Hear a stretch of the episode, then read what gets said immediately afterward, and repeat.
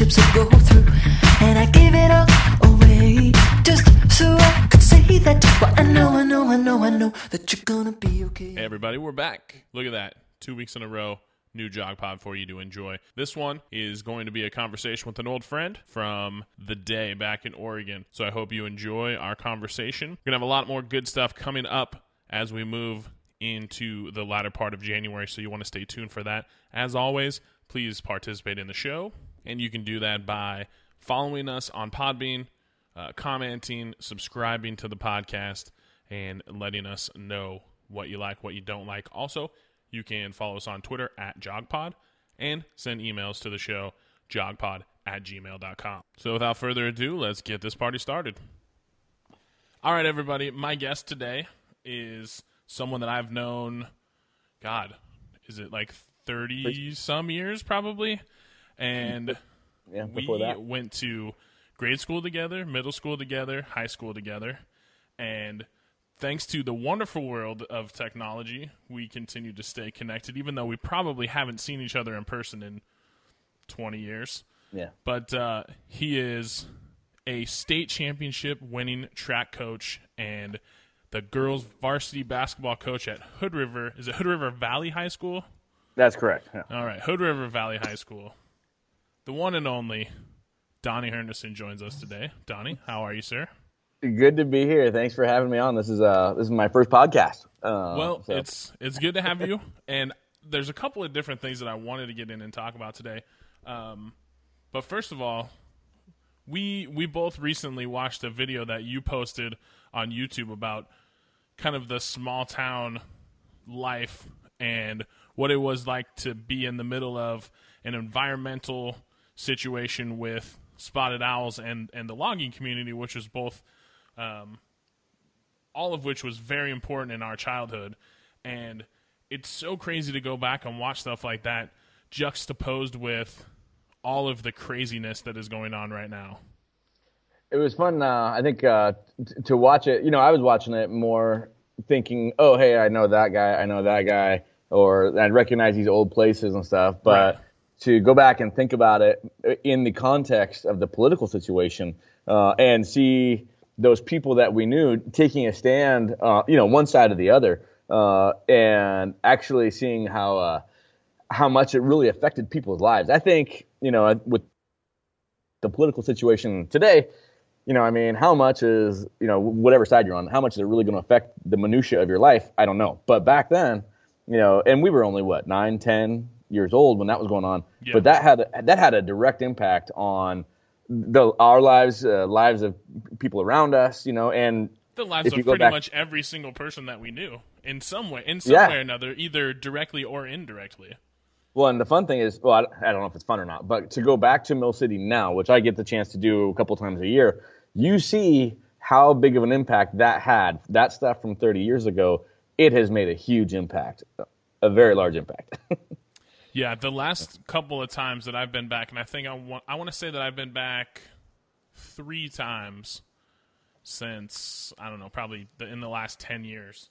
Hmm. And it, every time you go back, it's like, oh, well, that's not there anymore, and that's not there anymore, and this is different. And it used to be that people, and, and I think, and this just isn't a Mill City or a or a Gates or any that sort of thing. It's more of a small town feeling around the country is everyone used to kind of just be contained in their little areas and then you would go off and hey the big trip we're going to make a big trip to Salem today.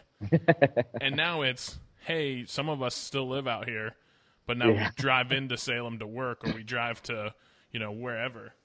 right. It's- It's, an everyday thing. Yeah. It, it, so, it's a whole it's a whole different world. But uh, my I had my dad on in the first season of this podcast, and we talked a lot about Mill City and what it was like growing up there, and, and how and how much living in that small town shaped who he was. How how how did Mill City shape who you've become? the easiest things I can point to, um, you know, are the friends and the connections you had, which, uh, you know, you went through kind of our quick history. You forgot one, I believe. Um, I'm pretty sure we were in preschool together too. Were we in Uh, preschool? we- at Carlo Have we, have, we, have we basically known each other since we were born? I think that's near. it. Probably Yeah. is true. Yeah, well, I mean, if you say consider, we probably started preschool at four years old, so I mean, at least since then, at the minimum, you know, uh, so 32 years at least. Now, don't give Uh, away our ages, sir. People are gonna think we're old. I like to. I like to. Con- I like to convey the image of youthfulness. yeah, there you go. I like that. So yeah, no, but uh, you know how how Mill City affected us. You know, I said having those connections um, and being able to go to school with with virtually the same people. Uh, you know, you were kind of in and out a number of times, but you know the rest of us, you know, we were there. You know, all the way through. You know, and, and a number of my friends, you know, or our friends, we I ended up all the way through college with them. Uh, and so yeah, that that connection was a big deal. In, in addition to that, I think the um, the I don't know. I can go back and forth with this, but uh, I want to say the opportunities we got in a small community. Um, when I, I think of the, the sports dominates my life, you know, it's kind of like Yeah, it's, it's absolutely. a lot, a lot of my job right now.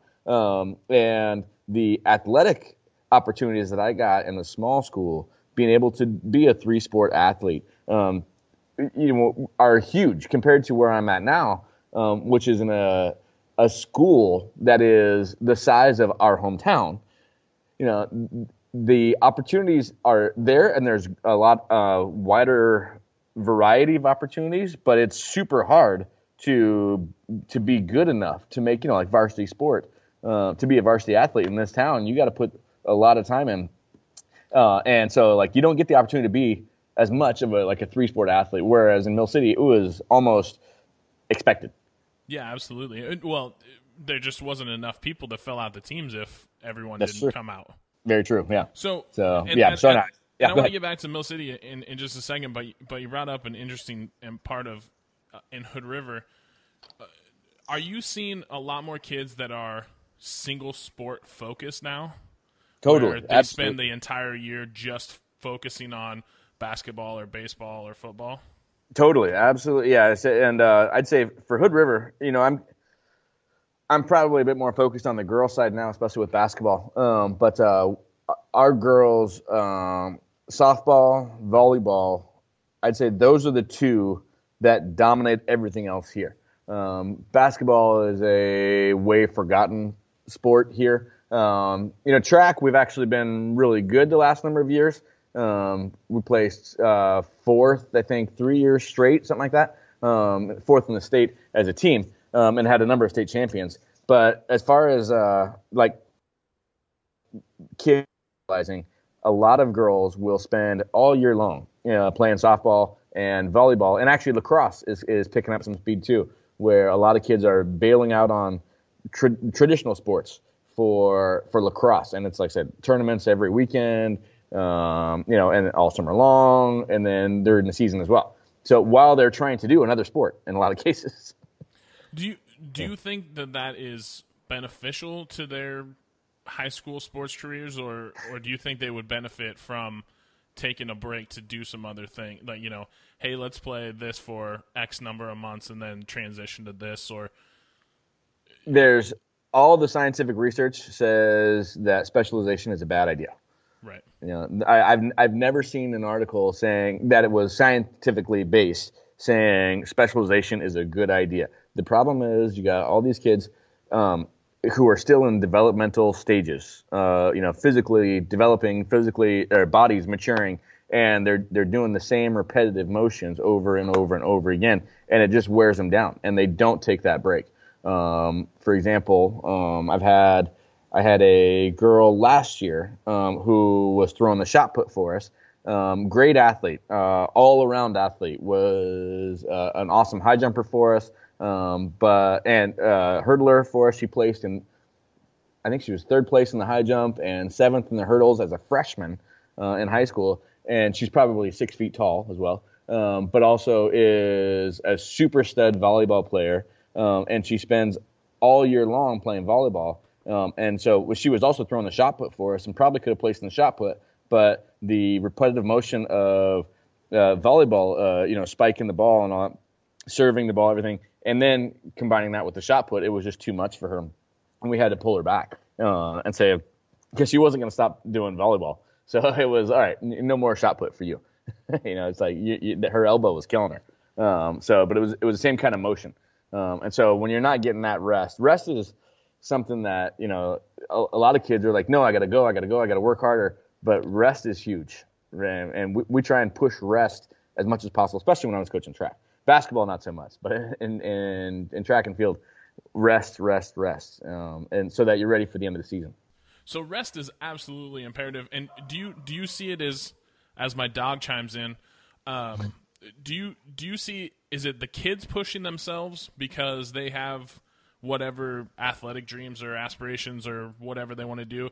Are they getting pushed by parents or is it just a, a combination or I would say it's a combination. Um, you know, like I, it probably depends on the family uh, more than anything else. Um, I've seen both sides. Uh, let's say it that way. Um, the ones that become a problem, uh, I would say are maybe, and I, I can't say definitively, um, but I would say there's a lot of parental push.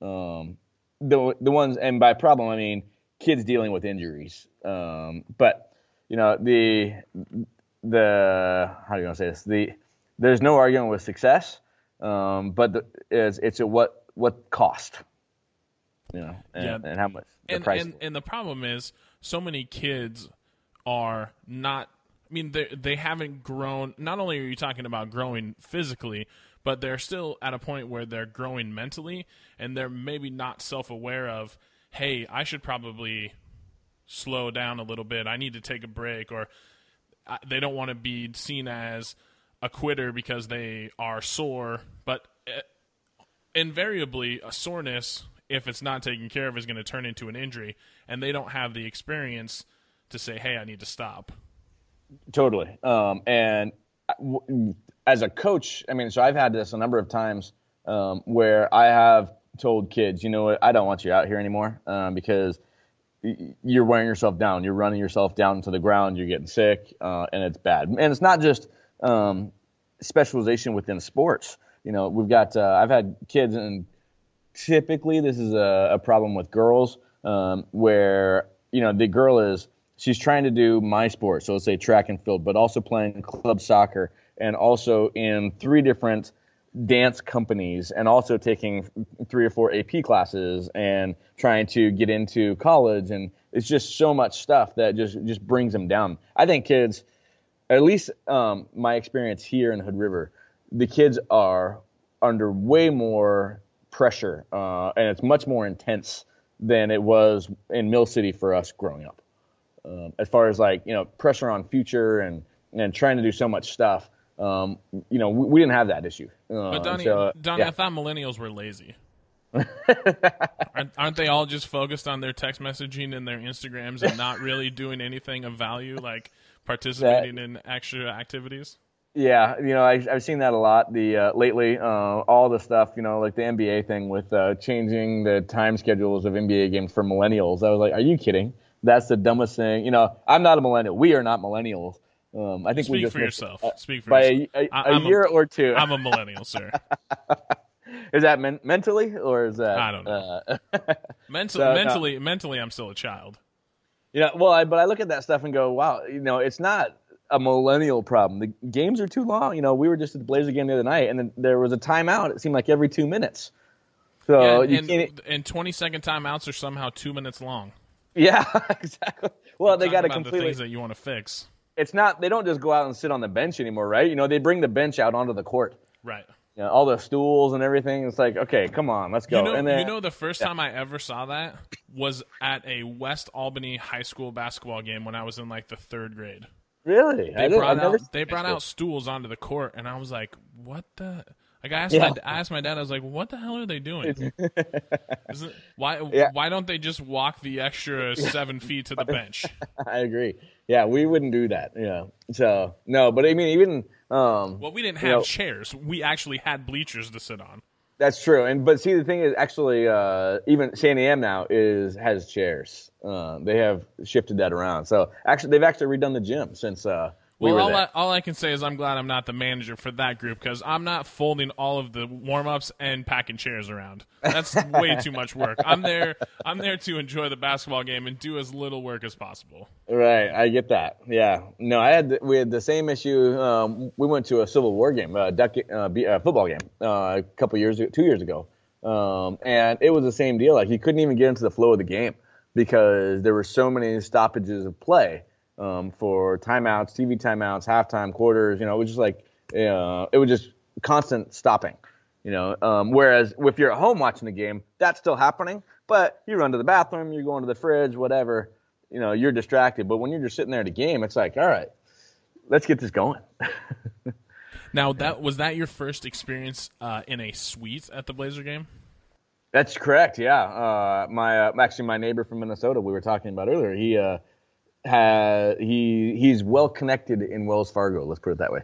Um, and so he uh, had access to that, and he uh, was like, "Hey, you guys want to go?" I was like, "Sure." Even with all the bad weather, that was the only uh, probably bad thing uh, was the roads trying to get into Portland. But um, the the suite itself, getting up there, and you know, great comfy seats, uh, pretty good view still. Um, it was nice. It was very cool. It felt uh, as my wife and I were walking through the halls, I was like, "Are we supposed to be here?" You know, Yeah, that's always the that's always the weirdest feeling. And I've I've had the opportunity to to, to sit in a few suites a, a few different times, and it's always that feeling of yeah, I'm I'm I don't feel like I'm supposed to be up here. at some at some point, someone's gonna come around the corner and be like, "Yeah, we know you have a ticket, but no, no, you're gonna go ahead and go back with like the normies." Right. no, yeah, we did the same problem. You know, it was like every time we walked by somebody, I felt like they were looking at me like, "You are, you, yeah, low class person. Get out of here." You know, whatever. So we no, don't it was we don't we don't allow your kind up here. yeah.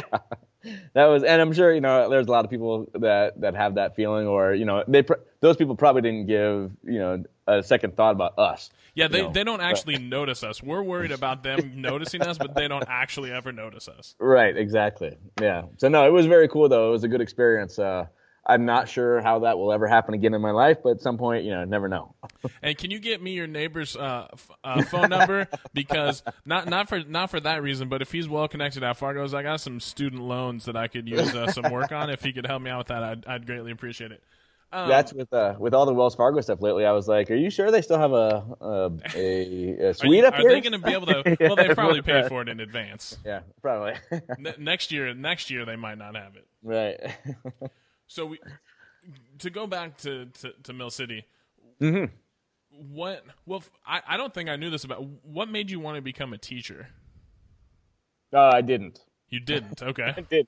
I had no intention of becoming a teacher ever. Because was- that that wasn't something that I remember, you know, and in all of our long discussions about the future of our of our lives that we had together, I I didn't remember that coming up. No, that was uh and I mean still like I'm sitting in my classroom right now, right? Um but uh no, it was you know the twists and turns of life and how you end up somewhere. Um you know, I so while I was competing, so way back in the day, uh, you know, back in the Mill City days, I uh I believe I had the intention of going to law school. Um and then you know, ended up uh, my journey, I guess you'd say it that way. Uh, one day we were uh, in math, college algebra, I believe, senior year, um, and our, our good buddy Chris Walker said something to me about, uh, "Hey, did you apply for that scholarship at Western Oregon University?" Uh, and I was like, "No, you know, I didn't." And he's like, "You dummy, why not?"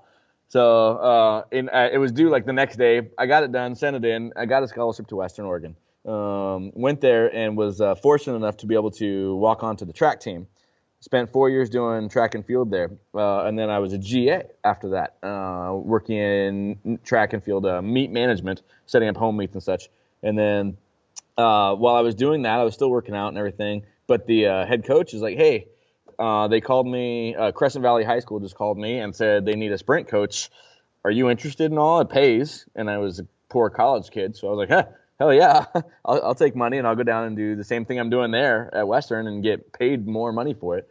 So went down and uh, and was coaching the sprints um, and the uh, sprints and the relays, and then I had one of my athletes uh, wasn't the awesomest. I had some really good athletes while I was there, um, but I had another athlete, uh, this girl Hannah, who, like I said, wasn't the best athlete, but she asked me, "Hey, can you help me with the hurdles?" And I was like, "Oh, I'll, I don't really know much about the hurdles, but sure, I'll well let's let's go work on them." And um, through working with her, uh, you know, had some of those uh, those breakthrough moments uh, where you see the light bulb kind of go off. She starts to get it, and all of a sudden has a huge PR in a race. And it was like, hey, that was cool. You know, how do I keep doing this? And so really, I got into coaching. That's a big thing. I got into coaching, and then um, after really about two years, because um, I was doing some odd jobs, I was working for a photography company. I was working for a credit union as a, a bank teller, basically, um, those kind of things, and then and coaching at the same time. And then I said, all right, I need a direction. I need to go do something. How do I keep doing this coaching thing? Because that was cool. And the only way to do coaching and do it right was to go back and get my teaching degree. Uh, so it, it kind of all worked out. That's yeah, and and you see that a lot. It's it's if you're gonna if you really want to get in and be a coach, you're almost always gonna have to go the teacher route because they're they're not gonna pay you enough to just be a coach. No, So not in Oregon at least. I don't know about Texas. You tell me. well, I, I'm not real. I, I'm of the age where it's awkward to be connected into the high schools if you don't have a kid. So Right. I don't really know that much about uh, how the high schools situation works around here. Um, Yeah. But I'm guessing that there are at least a few uh, football coaches around here that uh, that aren't that well aren't doing the teacher thing. yeah. So, So, yeah. if if any of and and I'll link this, uh, I'll repost this article on my Facebook page for people that want to know about it. But if you Mm-hmm. really want to know a lot more about Donnie, Hood River News basically wrote up your bio in this article that they wrote about you when you were announced as the uh, the Oh, yeah. head uh, the head coach of the uh, women's basketball team.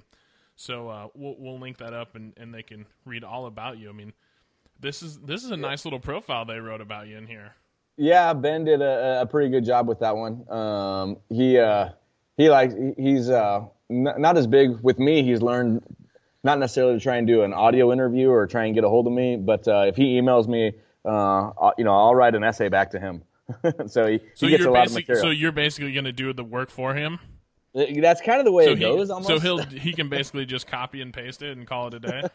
he I, I won't say he always does that, but he, he does a good job of editing my emails. Let's say it that way. Oh, that works. I- having having been in the uh, the media for the short amount of time that I was, I can tell you, anytime you can get someone else to do as much of the work as possible, it's always going to make things better.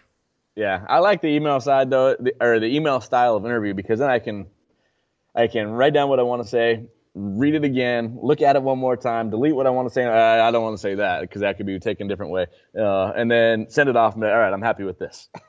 Yeah, and and that's that's something you definitely want to be careful of anyway, especially if someone's especially now where everything you ever say is saved for eternity. That's totally true. Yeah. like this podcast will probably be. So make sure that you watch what you say. We, Yeah, and we had yeah. that discussion already when we, we've we've texted back and forth a couple times. Hey, what should we talk about? What do we want to? Um, yeah, we have we we all have a lot of Mill City stories that we could talk about, but are they stories that we want to commit to uh, forever life on the internet? Maybe not so much. Right. I'm sure there's a number of our friends that will uh, love to chime in on Facebook and say, "Why didn't you talk about this one? Why didn't you talk about that one?" Do you want us to name names, people? I don't think that you do. Right, because they'll get brought And up in those same stories. you're yeah. probably much more connected into that than I was. to, uh, to Being- connected as in. Well, I mean, you you were much more into the cool group of people than I was. Ah, there was no. Was there such a thing in Mill City? Dude, I don't know. come on. It probably was, You, but there of was course, the- of course, that you don't know because you were deep in the middle of it. Right. Fair enough. Yeah, you're blind to it. Whereas, whereas I was more on the periphery of multiple groups because I'm a man of the people. that I felt I always felt like I had uh, those connections to multiple groups, you know. Um, but the fact is, in Mill City, you know, there wasn't that many different groups. I mean, you can pretty much, you know, it was just pretty much where you sat for lunch. You know, like what hall you sat in. You know, otherwise. Yeah, absolutely. And it, I mean, it's every everywhere you're gonna go is cliquish. It just depends on the size of the cliques. You know, it's Right. In Mill City, it was seven or eight people versus twenty or thirty. Right, you know, and I can definitely, uh, you know, looking back, point to the moments in my life that changed which clique I was in, which group I was in. You know, there's that moment when um, like uh, when I got contacts. You know, you remember me when I was a little kid. I was that geeky kid with the plastic glasses that were super glued and taped up, uh, and you know, And in the changed- glasses that changed change with the sun. Yeah. Yep. you know, yeah, that was me, you know. And so when I shed those things, there was a huge change. Um, just, I mean, just in me, my, uh, probably my confidence, uh, who I was hanging out with, that kind of stuff. That was a big moment uh, when I got my license. Obviously, you know, that I think that changes every kid, you know. But uh, you know, that changed the group I was hanging out with. Um, and so, you know, I don't know if it's always for the better, but that, uh, you know, those kind of moments though, where you're like, oh yeah, that you know was you know that that's where my path forked in the woods and i went the other direction There's a lot of forking in the woods going on when we were kids too. So especially in mill city right absolutely. And the one thing that I wanted to try to find a way to bring up naturally, but since you talked about glasses, you were the first person I ever knew in real life to wear rec specs. That's- really i don't know i mean that was uh I- In, my in real parents life, my parents had them too so it was like a normal thing for me really? oh yeah everybody yeah my whole family had 'em. oh gosh i hate to admit that now but yeah my whole family had those uh those glasses that changed with the when you went inside and went outside No, no, no, no, no, no. Oh, No, so no, what are you the, talking the, about? the rec specs, the thing, the goggle things for basketball. Oh yeah, yeah, yeah, yeah, yeah. No, those were awesome. I love those things. So, um, but they didn't help. I don't know. They, you know, they, yeah, they didn't. They Um, didn't make you play like James Worthy, that's for sure. no, you know, but that's what everybody thinks. You know, they're like you totally associate those with James Worthy. Yes. And no, that didn't make me into the uh, the rebound monster that uh, James Worthy was. Also, So- Kareem, also Kareem Abdul-Jabbar.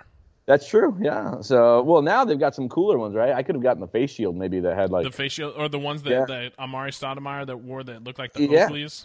I don't know if those are uh, prescription based or not, but they probably have them that way. I would think so. I always I always found that no matter how many uh, sweatbands or mouth guards I wore, I just never was any good. I figured that was what I was missing in my game, so I would just continue to add those parts. It's But way some, somehow it I just you know it's way worse now because now we've got like the shooting sleeve and the guys like seriously like our boys here there's more guys wearing long tights underneath their shorts than on our girls team um, like our girls nobody wears tights underneath but the boys like all have them like those three quarter length tights you know it's like what's the deal you know like that it's fashion basketball fashion has changed a lot just like everything else i'm sure well you got to you got to make sure you're keeping up your circulation. right It well it's going to help you in your recovery. We talked about how how important rest is, sir. You got to make sure that you're doing everything you can. Right but remember when we called them spandex you know now it's you know compression Right. Exactly. You know, yeah, it's just a different name. You know, it's no longer um, you know uh, polyester. It's dry fit. You know, it's the same stuff though. Right. it's not, it hasn't changed. So Yeah. when when we when you think about getting ready for a basketball game at Mill City, well, Santiam, what's the one thing that you think about when you look back and you go, Hair "We're all in the locker room." Exactly. activated, activator Exactly. gel. yes. That activator gel. How Yeah. many how many tubs of that activator do you suppose we bought from uh, oh gosh, from the those hair? were, What what Well- was the what was Dare Benton's mom's hair salon called? uh, hair connections. The Hair Connection. Hair connection, yeah. How Is that where you got yours? I Of always got it from somebody else. Oh, I never. I always got it from somebody else. Yeah. Oh no no no! I I bought giant tubs of that stuff. the Costco brand version of it. Yes, absolutely. And Yeah. everyone, the tub would sit up on top of the, uh, the Yep, paper the towel thing, Yeah. right where the mirror was. Yeah. And there was so much activator gel that would go out of that locker room before every game. Oh yeah, and every single person, yeah, every single person had that just wet look, you know. So, and we were in full uniforms. I remember that, like, or full warm ups, uh, which we don't really do anymore now. It's just like shooting shirt and that's it. So Yeah, I folded those things more times than I care to count. I believe it. And there was always a fight with who got what size because Uh, Well, to inevitably, right. inevitably, everyone wants to be like Chris Webber in the Fab Five and they want the baggy basketball shorts. right. And there are some guys that needed the extra large, and then there's some guys that wanted the extra large. I'm like, dude, it's not going to happen. If you There's want, a- we don't have that many pairs of shorts. you know, I have I, I teach a sports psychology class here at Hood River too, and you know we talk a lot about um, you know fake it until you make it, or you know got to you know, wanting to, to you want to look good so that it makes you feel good, so that it makes you play good. You know, and there's a lot of that mental part of it where you know you kind of got to look the part. You know, you don't want to go out looking like a chump. You know, because then you're going to feel like a chump, and then you're not going to play well. So Yeah, I think Kevin hated me on more than one occasion when I gave him the only only the large pair of shorts instead of the extra large. he was uh his legs were you know I mean like tree trunks compared to you know way bigger than they were probably both of my legs put together. He was a strong kid. He was a he he was definitely a strong kid. When I think back, when I think about freshman year, my one outstanding memory. Did you go to Pendleton? Did you go out to the um, the Weston McEwen game? I don't recall that game. No, I don't know if I went. Oh, the football game. The football game. No, I listened to that one on the radio. I remember that. Yeah, I was I was on I was listening to the radio on that one. That that day, for multiple reasons. One, it's because we drove all the way to Weston McEwen in a stupid yellow bus, Yeah, which that's a long way. is basically what is that? Five hours by bus, probably. Oh no, that's at least a six hour. Is it? six six and a half hour drive at least? Especially when yeah. you go from because you can't just drive in a straight line over there. You got to go to Salem, up to Portland, and around. and through Hood River. Absolutely, it always comes back to Hood River, doesn't it? Mm-hmm. we um, it was so cold there, and Yeah. I was wearing shorts because Wasn't it snowing? oh yeah, Yeah, yeah, it that's what I snowed. Yeah, it snowed. My legs turned purple, and I finally had to go put pants on. But So the question is, why are we wearing shorts? dude, I wore shorts constantly. That's right. Yeah, how does. how often did I not wear shorts in high school? we but Kevin started the comeback of that game That's right. because we were down. Was it twenty one nothing or twenty eight nothing? Something like that. Yeah. It was it was twenty one or twenty eight nothing, and was right at the end of the first quarter, and they kicked off, and I was standing in a group of people. I said, "Kevin's going to return this." And they kicked it off, and he returned it, and we scored like what forty eight straight points. Right. Yeah. And it wasn't even a game after that. Yeah. Nope, and we smoked them, and then we played. Um, The Mud Bowl after that. is it the Mud Bowl? Yeah, versus Oakridge. Uh, that was a home game. Um, and uh, I remember that one. Um, the I don't the score. I don't think it was that close. Um, I do remember mostly because I have a buddy here at Hood River that was in that game. Um, and, but uh, yeah, it was Super Mud Bowl. It was the same weekend. It was Veterans Day weekend. It was the same weekend as the alumni tournament. I remember that. Um, and then, uh, but it was just uh, the the field in Mill City was just a huge mud pit. Uh, I remember the articles, the news articles with uh, I think it was both Tobin Hansen and Dustin Ramirez. Um, Tobin like jumped diving over the like oh Tobin had like a like a Heisman pose, and then uh, Dustin had uh, there was another picture that had him with, just getting up from scoring a touchdown, but he had that ball pinned against his helmet, uh, but just covered in mud. Uh, so big mud bowl. Um, and then after that, I believe was the state championship game versus Sherman County. Man, those Sherman County kids, those are a bunch of corn fed. Like, there's no way that at least two of those guys weren't 20 years old. They were they were large. Yes, It was like Uh, playing. It was like playing a college team. How big they were. I was like, you. And have they ever been good since then? Uh, you know? They're not. They're not bad. They're they're always uh, okay. Um, I've had some friends that have, that have come from there, um, and they're they're always okay. Um, even um, now, uh, one, we have a, a private school here in town also um, that plays Sherman County, um, and it's always a battle. Um, so they're still they're still very solid. Uh, I don't know if they've ever won anything, especially like football or basketball. I'm not sure. Uh, I know they've had some really good girls basketball and volleyball teams that have come through. Okay, so I did post something on Facebook about us doing this podcast, and so Okay. a couple of people have checked in with uh, with some thoughts. The best one I want to ask about comes from Travis Lyon, and he I wants see it here. he he wants to know if you remember him dunking on you at Mr. Moore's old hoop.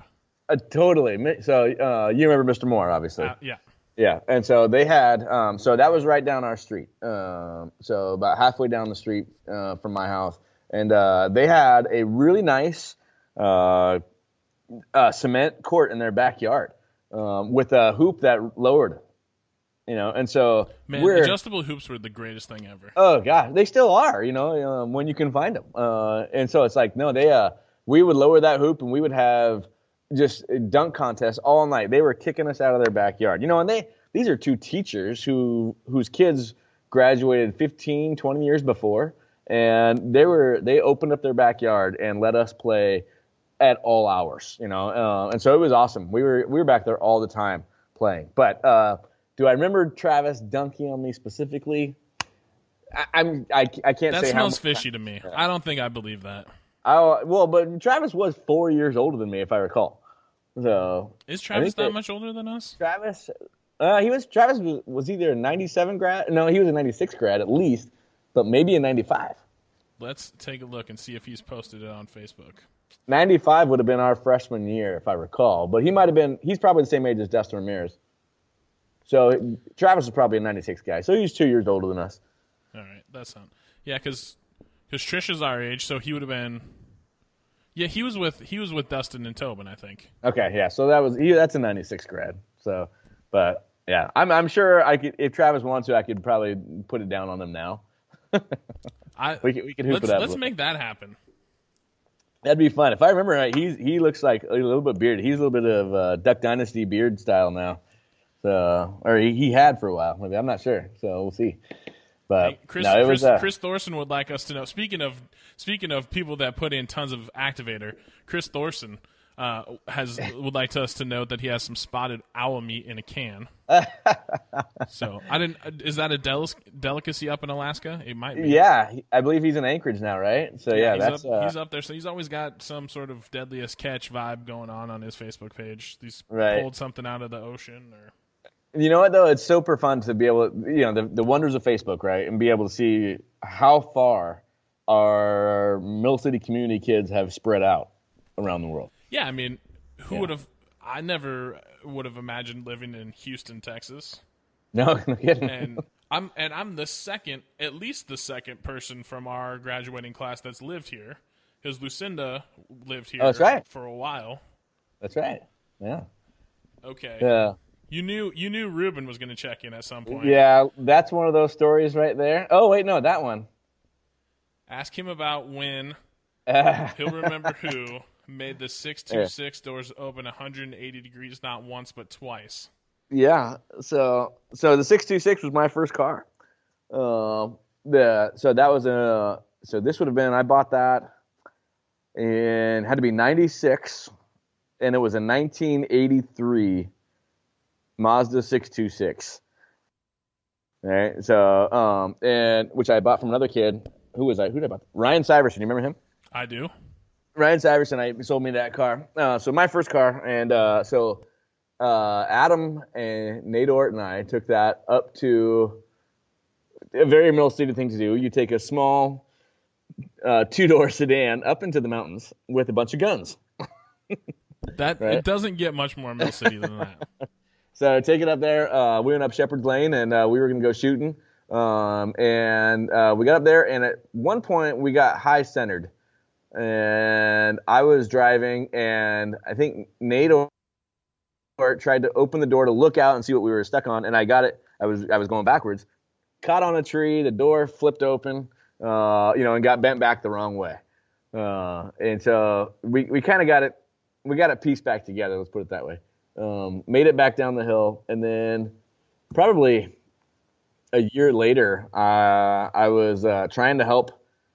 You know, being a nice big brother, I have my little brother who was three years younger than me. Uh, I was trying to help him learn how to drive. He was probably 13, maybe, um, maybe 14. Uh, but my, that Mazda 626 was a stick. Uh, and so trying to teach him how to do that. And uh, he, uh, I was standing like in the open door and I was trying to help him learn how to, to reverse the car. And uh, he uh, mistook the accelerator for the brake. Let's put it that way. Um, and I was standing in the, in the open door right there, and he just kept backing up, and he just whacked that door against a tree. That was a driver's side though, so uh, both doors had been folded over um, within two years of each other, I think. Yeah, so um, that that car got beat up. Let's put it that way. All right. Well, Angie, staying on the six two six here. Angie Hussey uh, asks if you remember a river runs through the six two six. That would be one of those stories that does not get told, as we talked about. That's that's one that Yeah. that's for a uh, yeah, That- that, was that's- That's a That's that's, a gotta a story. college story. That's a story that we can. Oh, is that a college story? It was. I think that was our freshman year of college, and we were all back um, for winter break. And um, I was you long, know, I was long yeah. gone at that point. That's true. Yes. Uh, so uh, we were back for winter break, um, and you know how fun things happen, right? Um, and I'm gonna, I'm gonna go out on a limb and guess a few of the uh, parties involved might have been uh, Eric Seidenstricker, Chris Walker, Nate Ort. they um, weren't. Uh, not Nate Ort. Uh, he. I don't think he was at that particular function. Um, but uh, and actually, uh, the other names you mentioned, all those guys had already left. Oh, okay. Um, when, But they were they were involved at some point during the evening. Of course they were. It's Mill City. Uh, yeah, you know, and It's uh, not, it's not like there's a whole cast of characters to choose from anyway. There's only about like 30 people. So ch- chances, cast never chance- changed. chances are at least two of them are going to be there at some point. right. The cast never changed. It was just the scenery. Exactly. So, So yeah, best, that's one of best questions. To, best to leave best to leave that story for a uh, an unrecorded session. to protect my future employment status. Exactly. I think And that was we'll, probably good. we'll we'll, do, we'll move on to other things. So Josh Mink, Josh Mink, um, who is also a teacher, he's doing his thing out in Wyoming.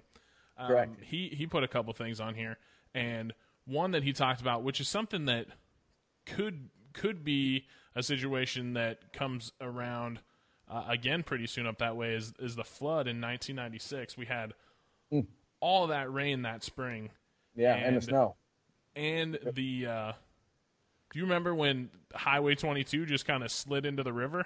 Totally, yeah. Um, and it wasn't just that one, you know. So we had, so we, w it was a very similar situation to what is going on right now. Um, except we've got, I'm looking outside my classroom window at probably 18 inches of snow that uh, has been built up on some picnic benches, and with the rain that we're supposed to get and the warming, um, it's they're they're talking a lot about flooding right now. Um, luckily for Hood River, um, it's not supposed to get as warm.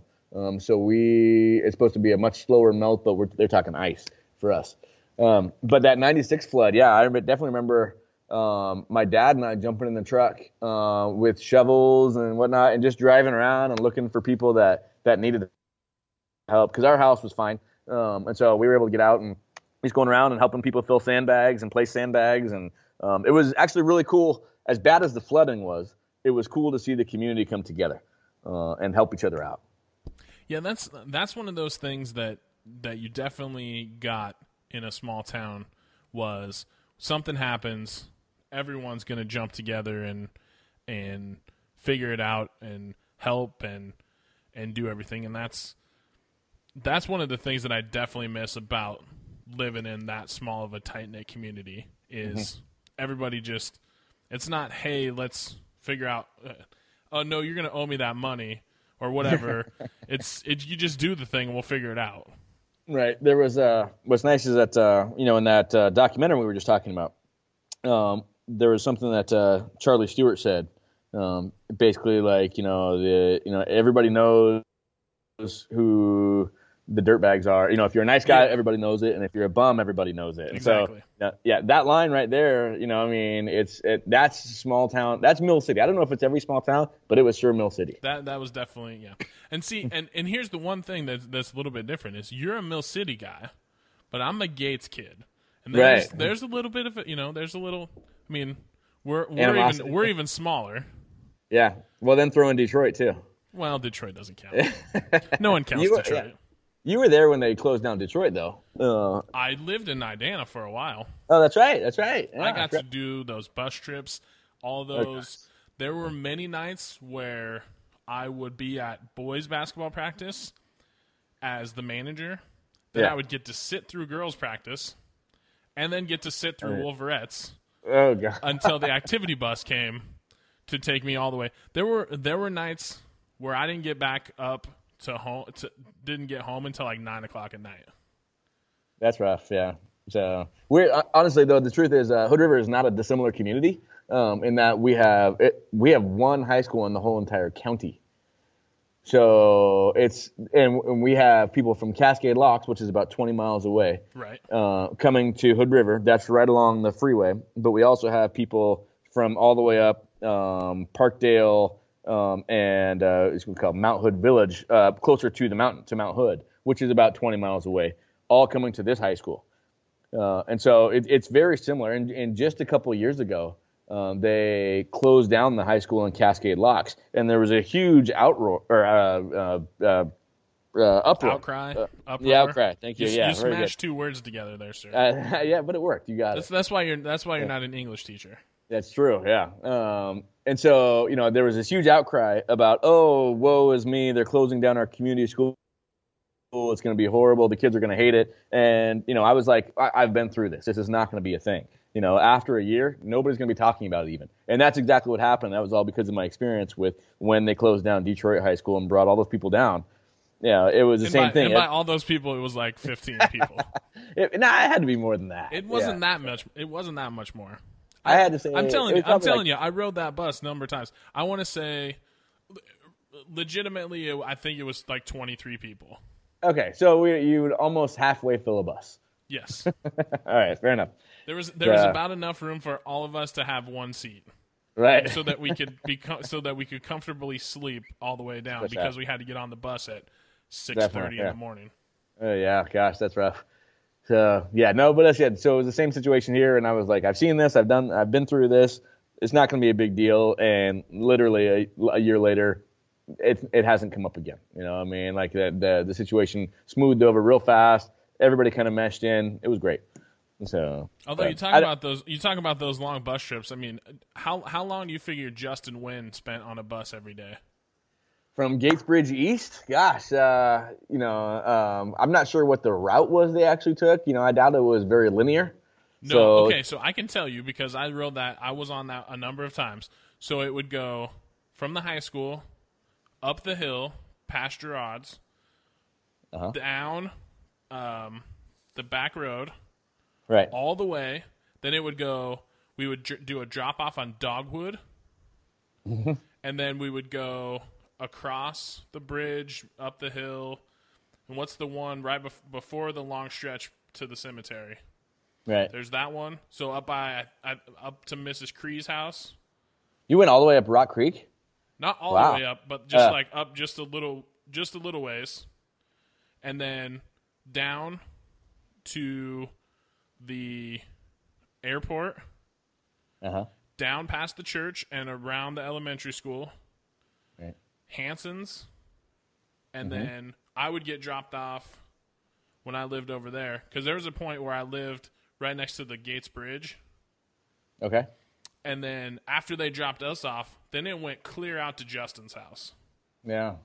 That's, uh, that's a long way. And so he Uh, was he would be the first person picked up and the last The last person dropped off. Yeah, and all those stops in between. Yeah. So yeah, that makes it tough. But that's why you try and get you start driving as soon as you possibly can. Yeah, absolutely. or can someone please give me a ride? Anybody? Yeah. And Mill City, I think that probably happened a lot. Oh, for know. sure. So, yeah, I mean, I know I didn't live nearly as far away. I was still in town, and all the time uh, I had friends and older older friends uh, when we were freshmen, sophomores who would give me a ride. Uh, just 'cause I, I was lived close enough at that point. I didn't. Uh, I was too close for the bus to pick up. You know. Um, but that was still. I was probably still a mile and a half from the high school. I don't know. Maybe it might have been a little bit less than that. I don't remember. Uh, I'm not sure how far it is. You know, nothing. So they nothing just in expect, they just expected you to get there. I think so. Um, you know, and I I remember riding my bike to middle school. Um, not in high school. That wasn't the cool thing to do, obviously. No. Um, yeah, but in middle school, definitely riding my bike all the time. Mark Hansen, Mark Hansen, and I did the ride from Gates to Mill City a few different times. That's you know we were just talking about that not too long ago. Um, days where you know at at seven eight years old, like Ben Foster and Nate Ort and I would just hop on our bikes and ride all the way up to um, Gates Church um, and go to the the rock pits up there to go swimming. You know, and we're like I said, seven or eight years old. You know, and I look, you know, my daughter's now my daughter will be seven in the spring, and I barely let her out of my sight. You know, it's a totally different ballgame now, where it, I can't afford. Uh, there's no way I would give her the freedom that I would ha- that I had growing up in Mill City.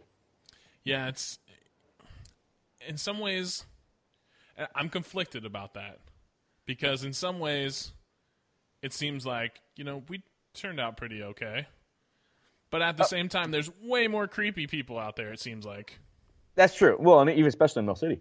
Uh, so I think it's um, I think it's different in the way that we grew up and the way that we were expected. You know, the uh, I don't know that they really have the old uh, latchkey kids kind of thing anymore. I have no idea. Even though I work in a school, I really don't know um, whether that happens or not. But you know, that was me. You know, you were expected to go home and be on your own for about two hours until mom and dad got home. Uh, and so, you know, that kind of freedom, that kind of responsibility, you know, like I said, there, there's no way I would let my daughters do that now. Um, and I, I don't know if it's because of the way I grew up or as, you know, as something else, but that's just not, it, it wouldn't, I don't think that would happen now. No, and it- it's it is a vibe, and maybe and maybe that's what Trump is going to bring back. That's the that's the great America that that he's going to return us to is where you can comfortably leave your children alone for several hours per night. That's, politics is fun, right? yeah, it's so much fun. It really I, uh, it really is a no lose situation when you talk politics with people. Right. You know, as a as a political science grad, you know that it's always been a, a huge interest of mine. But e- even I, um, this year, have f- finally started to pull back and be like, you know, I'm. You're just not going to change anything, and everything is so different now with uh, with social media. Um, it's just, it's a different ballgame. Yeah, we all we all know way too much about each other to begin with. Sadly, uh, you know, like I said, as much as you can stay connected, you know, it's it's it's not always a good thing. If if you would have if we would have said to each other in 1996 and 1997, in a couple years we're gonna have a device where we can all stay friends forever, we would have all said it was the greatest invention of all time. And now sure. we're like, okay, I'm obligated to keep this person as a friend, but I'm going to mute everything that they say. Right, that unfollow button has gotten used a lot this last year. Hmm. Okay. Um, Hope, hopefully, I, I can tell by the fact that you still comment on my th- on my stuff that I'm you're one of the few people that hasn't used that on me. no, definitely not. You know, but that's another problem too, though. Actually, um, you know, the uh, the ability to surround yourself with uh, the people who think like you. You know, it's not always a good thing either. You know, that you get end up with that group think and everybody um, they, living in an echo chamber, where all you hear is the, the opinions that you have spouted back at you. I, I think it's a it's a horrible thing. You know, we have to put ourselves in those situations where you are uncomfortable um, and be able to have a dialogue. But on the other hand, being behind a computer screen is not the same thing because you're at such a liberty to say whatever the hell you want to say, and there's not really repercussions. Yeah, and it's it's something that I've tried to to not use as much in terms of cutting out people that disagree with or not disagree with my viewpoint, but have a viewpoint that's so vastly different from mine that I just kind of shake my head. Mm-hmm. and it's I think But I- when you're no when you're talking to someone when you're talking to someone face to face and you can sit there and and honestly disagree with somebody it's much uh, I think you're much more likely face to face to try because you can't just turn around. You're not just going to turn around and walk away. When I'm talking to somebody like an old friend, you know, I'm not going to just turn them off. Whereas uh, on Facebook or social media, whatever, you can easily do that and you can just walk away. If you're sitting there face to face with somebody, you're going to try and at the minimum, you're going to say, "Hey, let's agree to disagree, have a beer, let's go." and move on, you know. And so you still remain friends at least. Yeah, and it's it's staying staying connected is great, um, but at the same time, when we were kids, we didn't know everything about each other. So as adults, do we really want to know everything about each other now? Probably not. There's But that I point, like- like, But I yeah, like I like to see. I like to see what people's kids are doing or like you know what they have going on. I'm I'm always jealous when you post pictures from Hawaii. The, the picture of your daughter crying because uh, she had too much Sand sand, in her her shoes uh, Yeah. at sunset in Hawaii. It's like this is this is the best picture ever, and also uh, at the same time, it's like first world problems for that kid, right? You know, totally, spending- and she has no idea. how how how long was she in Hawaii? Uh, two weeks at that point. Yeah. So Yeah. I mean, That's the thing. So I never even flew. I had never been in an airplane until I was. Uh, I just turned. I was a little over 19, uh, and uh, flying back to Nebraska uh, as part of uh, for the track and field national championships um, that I was uh, getting to run at. Um, the indoor national championships. And so I'd never been on a plane before that, and so that was, I was like I said, I was a little, little over 19. And then my daughter's, uh, my oldest daughter, who like I said will be seven in the spring, she has been to Hawaii five of the seven years she's been born. You know, and so like it's it's a different world for for my kids, uh, and and they've been very fortunate. We've I've, I've gotten very lucky um, to uh, have those experiences with them that, and that that's, I've never and that's had. so great. And it's you know it's it's one of those things where you look at and you go, man, I didn't get to do this at as a kid, but I'm so thankful and so lucky that my kids will be able to experience that and get a whole different perspective. Because we talk about how great Mill City was and all that was really great, but at the same time, it probably would have been good for us to have experienced some things outside of what was happening past Salem. You know, Totally. Yeah. My, you know, and I, I, even the way I grew up, actually, I, I consider myself pretty fortunate. Uh, my parents, uh, almost every weekend, drug me and my little brother to some different part of the state or, you know, some campground. We were gone all the time. My parents loved to camp. Um, and so it was, it was a rare weekend when we stayed home. Um, and so it was fun to, when looking back on it now, I can say, wow, I got a lot of really good experiences. Like I said, every corner of the state of Oregon, going down to California, going up to Washington. My parents drug us up to British Columbia and Alberta and out to Wyoming uh, and to go watch a rodeo. and it was like, you know, those kind of things where I was like, hey, looking guys, back on that, I'm you guys that's went awesome. to Canada for a rodeo. Yeah, we went to the Calgary Stampede. That's rad. we I, I saw I George Strait I live. probably would. I probably would have hated it when I was a kid, but now I'm like, dude, I want to do that. That was it was well yeah I and see the, the cool thing was too uh we, you know we, we had a like a motor home and so this is back in the day when they weren't so freaked out about seat seatbelts so I would literally go back on the back bed and just crash out with a book while my dad was driving so you know that was you know it, it was a good way to pass the time but you know now you'd never get away with that probably No, were your were your parents um like go go go like we don't we're not stopping until we get there kind of people? Oh no, we we did a lot of different things. Uh, you know, they were you know on a daily basis when we were trying to go somewhere. It was like, hey, we're trying to get to this point, we're trying to get to that point. But uh, you know, we had lots of stops in between, so we got to experience quite a bit of the West. I would say that way. Um, a lot of the experienced a lot of the West through the road trips, and like I said, it was just it was all the time. You know. See, so so really, it's it's just on a different scale, but you're you get to do that with your kids. They just Yeah, definitely. they just get to go to one of the most beautiful places on earth, and you got to go to Eastern Oregon, That's right. which is not one of the most beautiful. Pla- Actually, that's not fair. There's some It's really nice. nice. There's some really nice places, but I mean, it's still Yeah. Eastern. It's still Eastern Oregon. I mean, once you get past Redmond, I mean, Uh, Totally, yeah. Not you so get much. out there in the sticks, yeah. Well, there's not really sticks; it's all just rolling hills. But there's a there's a certain kind of beauty in that, of course. Uh, but so no, we uh, we were able to travel a lot, said, and I, we've tried to do that with my daughters too. That's the nice thing about both my wife and I teaching uh, is that we have pretty much the same work schedule um, and having summer break where we can take them and, and go wherever we want. On the flip side, we live in the Hood River, and Hood River is a tourist destination. You got people from all over the world coming here. So a lot of times during the summer, it's a hard place to leave because there's just so much cool stuff going on. Um, that and there's a lot of cool stuff to do here. You know, like I said, when everybody's coming around from all over the world, it's like, why would you leave? Yeah, absolutely. so Josh Mink also added another post on here. He wants to know what everyone else from say 1990 to 2000 is doing. Uh, just out of curiosity, Josh, how the hell do you expect me to know that? or answer it even, even Like- if you could. How am I supposed to like? Are all those people going to check in with us, or like it's not a call-in show?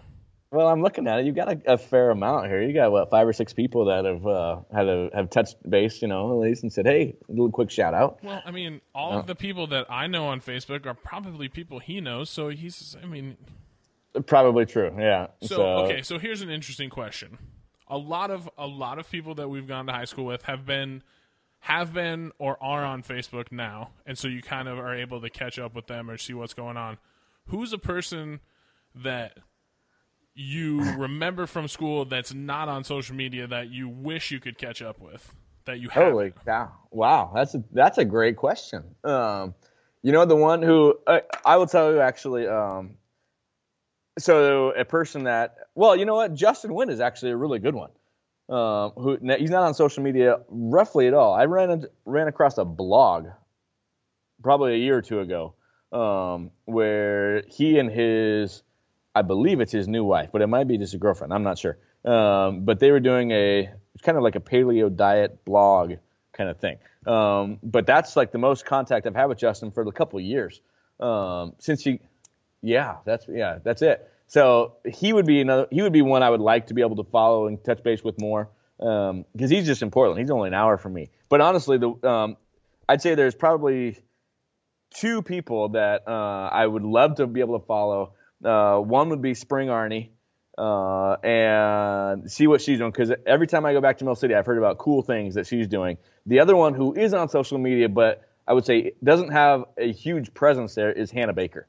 Uh, and so she is there, but you know, being able to keep in better contact with Hannah because Hannah is one of those people that I, you know, ultimate respect for for everything she's been able to do in her life already, um, and her travels and everything she's done. You know, one of the coolest people ever that I thought, you know, growing up, uh, and somebody I, I would m- much rather have more contact with.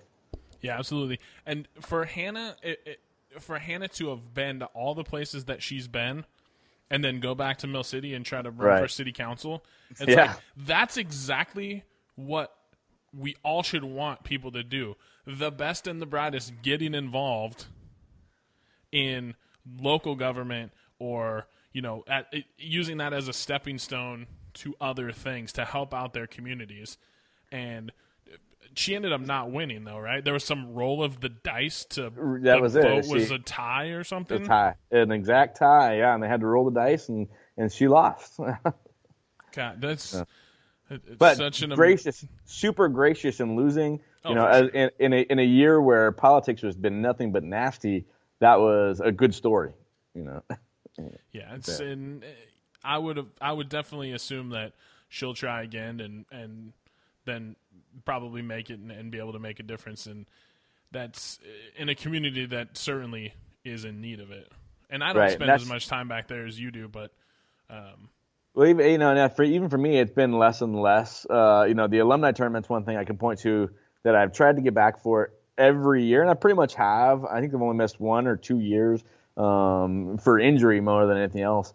Um, and every year I say it's my last one. I'm not coming back next year, but then I always end up doing it. Um, so, but the thing about Mill City, I can't tell you how many times I've had this conversation, both with friends of ours and with um, you know their parents when I go back the, to Mill City and um, the the desire that everybody has. I mean, I, I almost guarantee you that at least you know I would say probably 80%. That might be a high number, but 80% of the people that we grew up with would love to go back to Mill City, y- y- raise kids, have a good life, you know, have a, a community like we did before, but the opportunity, the economic opportunity is not there.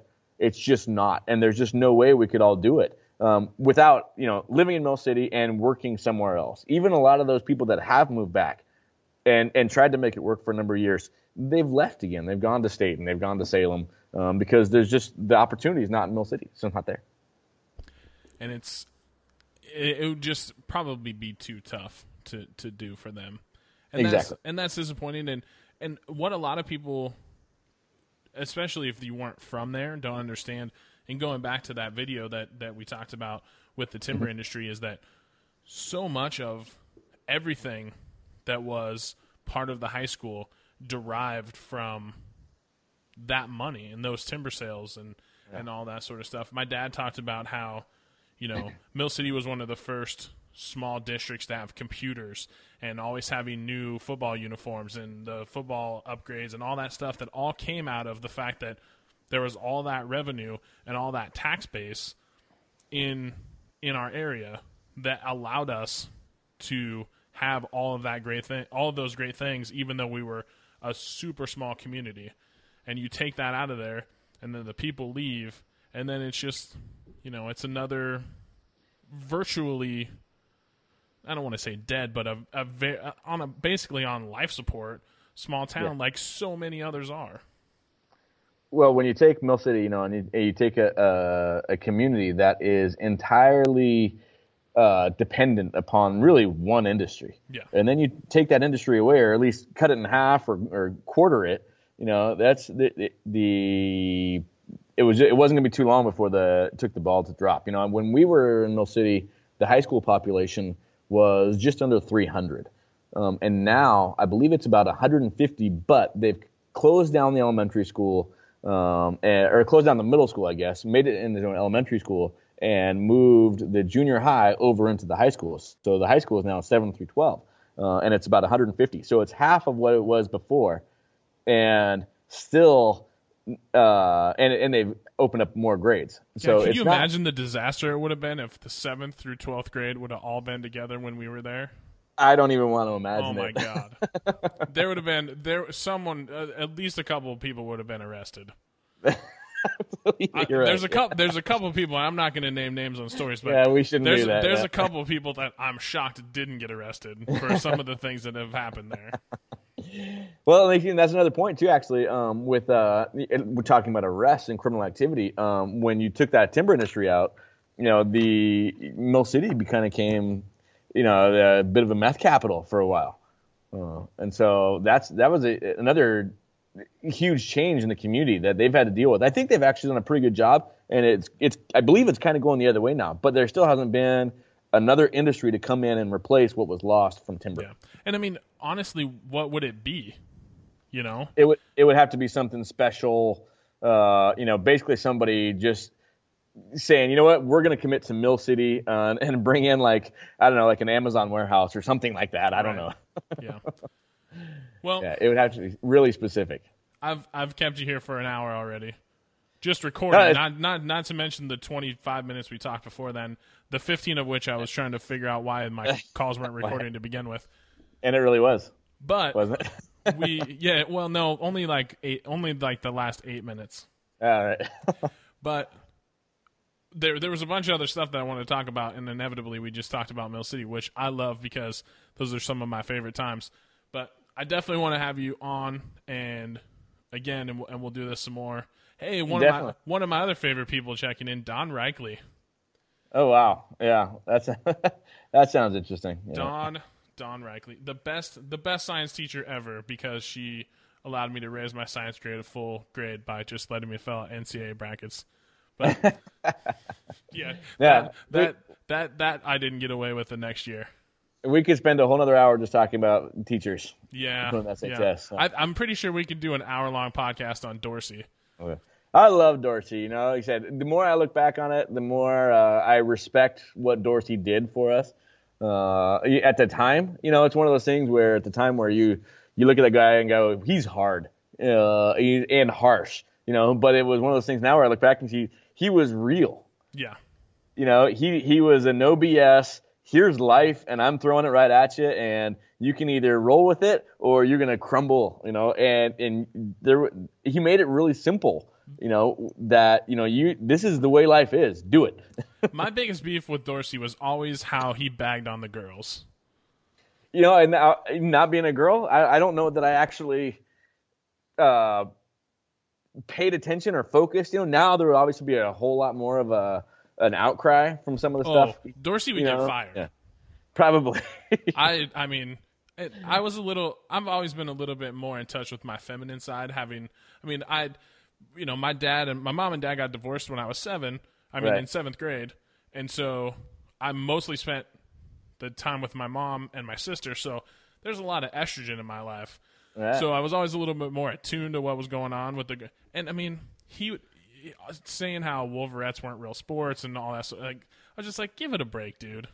Yeah, there's a point where, well, I said in, in today today's hypersensitive society, he that obviously would have uh, not flown, you know. But uh, even today, those those battles still, those discussions still happen. You know, they all, you know, is cheerleading a sport? All those discussions, those are still those battles are still raging. You know, it's just he said it, uh, and that was Right. the uh, that that was always the difference. Is Dorsey just kind of said the things that probably a lot of other people thought, but he would just say them. Right. And so no, I still I look back on Dorsey and uh, and I I really respect the way he taught now. Uh, like I said, but he was never picking on me. So or no, not that I can remember at least. Right. Uh, you know, so it, it was uh, I look back and, and really respect the way the way he taught those classes um, and the way he interacted with us. Um, you know, e- even though like I said, a lot of us it could not be it could be viewed as less than positive. Um, but it was real, and that's the one thing I'll, I'll give him credit for. It was very real. so we could definitely spend an hour talking about that stuff, but we'll we'll wrap it up right now, and we'll tease it for a return in the future because I agree. I don't, no, I don't, I don't know. I don't know what you're talking about. Worrying about not not uh, giving audio interviews because there's been an hour of ten minutes of, you know, gold, sir. I mean, right there was a there was a when when coming into this, I was like, what are we going to talk about? Oh, we don't don't ever worry about that. But I Yeah. do I do definitely next time we talk, I do want to talk a little bit more about the education system in America and, and some some other stuff like that. But inevitably, all these conversations are going to go back to, hey, remember that one time in San Diego, that's good. is- well, that's good. Yeah. which is always fun. So Yeah, we'll, we'll sure. definitely do that again. Good luck uh, coming up for uh, Friday as you guys take on Pendleton. It'll be Yeah. exciting. Get that first first league win in how many years? five years. uh, Five, years. All right, you got to get off the schneid there. And, and uh, That's so. So did I read in that article correctly? The the girls tournament would be in Corvallis now. Uh, yeah, no. uh, The, so the uh, our level it's a five A tournament. Uh, that gets played in, in Corvallis at Gill Coliseum. Yeah. Gotcha. Okay. So So yeah, the which would be a is- huge So, thing. yeah. so so the goal right now is win one league turn one one league game and then go from there. But ultimately get to Correct. get to the Yeah. The state we take tournament. it one game at a time, get that first league win, hopefully make the playoffs, and then, uh, like I said, it, to be a top eight team uh, would be, like I said, that would be, uh, yeah, it's a, that's a David versus Goliath kind of story for us this year. Um, so that would be a huge moment. Well, we will check in with you uh, as the as things progress, and you can let us know how that goes. We also got to talk about the fact that you led a track team to a, a state championship, was pretty awesome. So we'll talk about that next time. And uh, I really thank you for the time, and uh, That was, it was good it was a talking to you. Great. Thanks for having me on. I appreciate it. Uh, it's always good to check in, uh, like I said, and uh, have these discussions, reminisce a little bit. Um, and so, uh, but I, I really appreciate the opportunity. I hope you guys had as much fun listening to that as we did recording it. Always a great time when you can catch up with an old friend, talk about old times, and reminisce. We'll have Donnie back on in the podcast in the near future, so you want to stay tuned for that. Lots of great stuff coming up the rest of the month. So come back next week for the next installment of the Jog Pod. Thank you so much for being with us. Please uh, subscribe to the show, share it with your friends. You can send email questions to jogpod at gmail.com. I look forward to hearing from you. That's it for this week. I'm Dustin Jones. Always protect the five hole.